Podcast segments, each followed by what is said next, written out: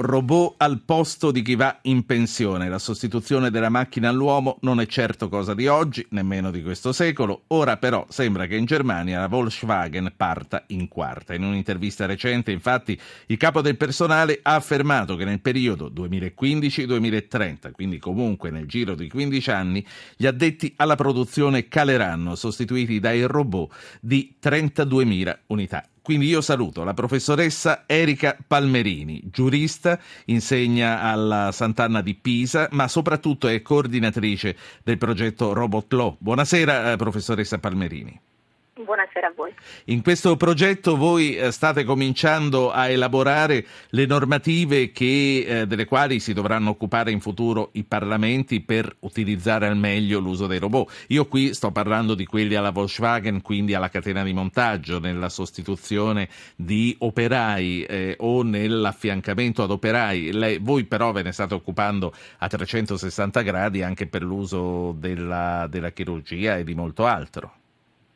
Sì, esatto, ci stiamo occupando di diversi tipi di applicazioni robotiche, quella che lei ha ricordato è una, robot chirurgici che sono già abbastanza diffusi, ma poi ci sono eh, il, il, settore delle protesi, della protesica, perché anche quelle sono tecnologie robotiche, ci sono i robot che si eh, potranno utilizzare in ambienti domestici per ad esempio assistere, aiutare fare funzioni di telepresenza per persone anziani e, e così via, oltre che al settore dei veicoli autonomi che anche in, eh, abbastanza in espansione. Quali, quali leggi occorrono che oggi non ci sono per regolare al meglio il loro utilizzo? Insomma, Tempi moderni è un film di un secolo fa, eh, già è da tempo che sapevamo che le macchine sarebbero arrivate a fare, quello, a fare molte cose che fa l'uomo, però oggi l'espansione è a, a livelli esponenziali ma probabilmente non servono moltissime leggi perché tante delle cose che i robot fanno possono essere anche inquadrate già nelle, nelle regole che abbiamo. Noi abbiamo immaginato delle regole soprattutto per risolvere alcuni problemi di incertezza che eh, ci dicono almeno i produttori, i ricercatori per certi versi frenano anche l'innovazione perché eh, il produttore non sa eh, i costi che dovrà affrontare se per esempio un robot causa danni e questo è un primo versante. Poi abbiamo immaginato anche delle regole come dire, promozionali che rimuovano delle possibili barriere allo sviluppo di certi mercati. Uno di questi è proprio quello della, della robotica eh, per la cura della, della, persona, della protesica e così sì. via. C'è un robot che la sta chiamando, eh, lì. Anzi, io la sto dicendo alla francese, lei lo dice all'inglese, ma ha ragione lei. Eh, e quindi, senta, invece in questi giorni in cui si sta eh, discutendo del mercato del lavoro, eh, che cosa serve anche per evitare che comunque a danno dei lavoratori eh, si espandano in un modo incontrollato?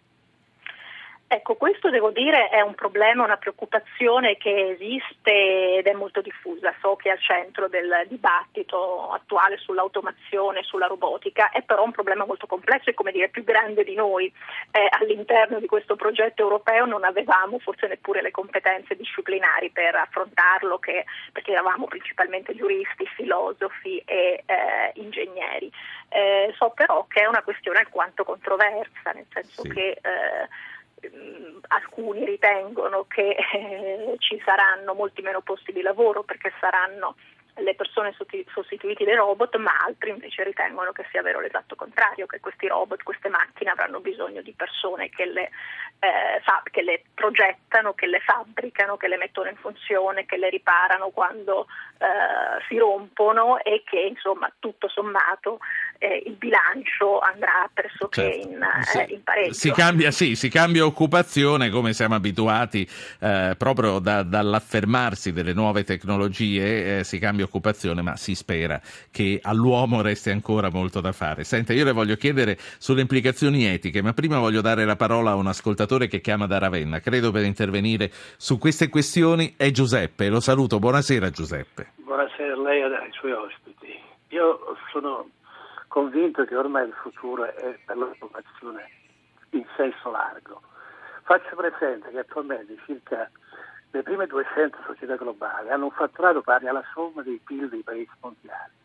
Sarebbe semplicemente corretto fare in modo che queste società, invece di versare i propri utili in società finanziarie e così via, riversassero una parte degli utili a creare occupazione per la gente sì. che perde lavoro a seguito di questa automazione.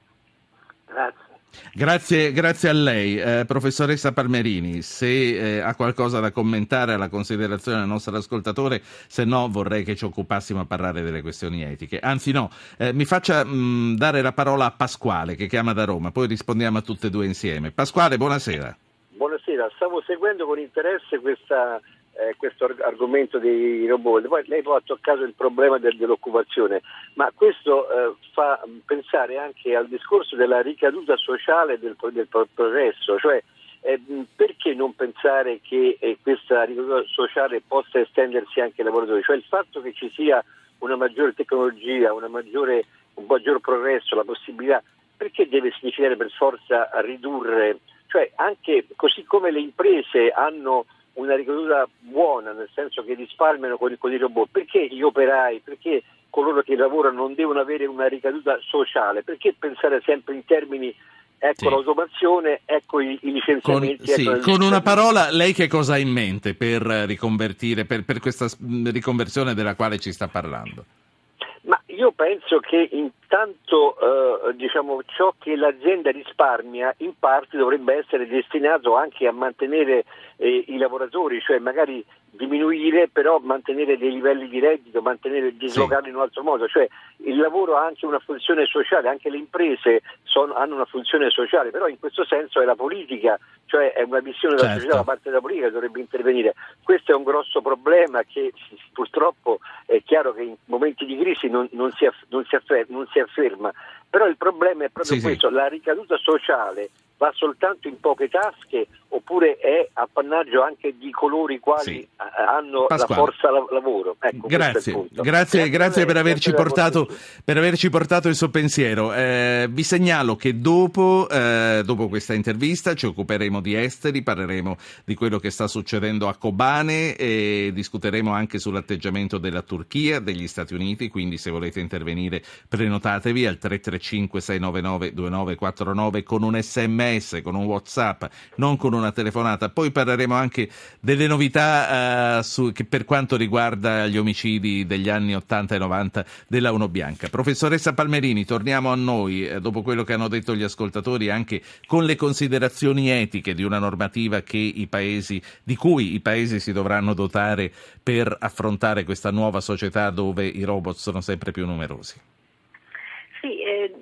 Ascoltatori credo abbiano detto delle cose abbastanza sensate, se ho ben capito, sia che ci possono essere dei meccanismi redistributivi, uno per esempio la tassazione appunto per eh, far sì che i surplus di profitti ottenuti tramite l'automazione siano poi anche riversati a favore eh, dei, dei, lavoratori, che poi la tecnologia possa avere un impatto sociale e favorire tutti noi in realtà, aumentare la qualità della vita di tutti noi, ma anche dei lavoratori è altrettanto vero perché ovviamente eh, allevia almeno una parte del carico di lavoro, dei lavori che sono considerati eh, più pesanti per esempio pensiamo ai robot che si immagina di usare negli ospedali, nelle case di cura per svolgere compiti come sollevare eh, un malato eh, e eh, spostarlo da un letto ad un altro e, e, così via, compiti estremamente gravosi che possono liberare il tempo eh, delle, eh, delle, persone per fare, per, per fare altro. Eh, sì. Le preoccupazioni etiche, mh, mm, molte, eh, l'accettabilità sociale di, eh, di, dei robot, che tipo di design, che tipo di accorgimenti si devono usare nel design per renderli eh, socialmente accettabili. Per esempio c'è un fenomeno abbastanza noto a partire da un articolo ormai degli anni 70 secondo cui una eh, somiglianza troppo marcata con l'essere umano genera un atteggiamento di inquietudine. Il robo antropomorfo fa paura, sì. Esatto, finché ha una testa, vagamente rassomiglia a una figura umana va bene, anzi genera empatia, ma quando è troppo vicino, al punto da quasi non poter essere eh, sì. distinto crea invece un sentimento di, di, di ripulsa, di inquietudine. Diciamo. È un marziano eh, in casa e quindi certo. Professoressa, esatto. Eh, mi dica solo gli altri paesi eh, come si stanno muovendo, se si stanno muovendo ognuno per conto suo o se un coordinamento eh, potrà veramente avverarsi. Eh, dunque, altri paesi per quanto riguarda l'Europa, questo era un progetto europeo certo. finanziato dalla Commissione europea e devo dire. E lei è la coordinatrice, quindi sto chiedendo dalla, all'oste se il vino è buono, sì. Dalla, dal Parlamento anche europeo, per esempio, per il nostro lavoro e quello che noi auspichiamo, insomma, nella, tra i risultati finali della nostra ricerca è che ci Gli Stati Uniti sono più avanti. posizione comune. Gli Stati Uniti eh, sono per certi versi più avanti dal punto di vista della tecnologia, meno a riguardo dell'aspetto della regolazione, che invece è considerato meno. importantissimo anche da, anche da, loro, da alcuni studiosi, per esempio, lo considerano. La saluto. Erika La Palmerini, giurista, coordinatrice del progetto Robot Law.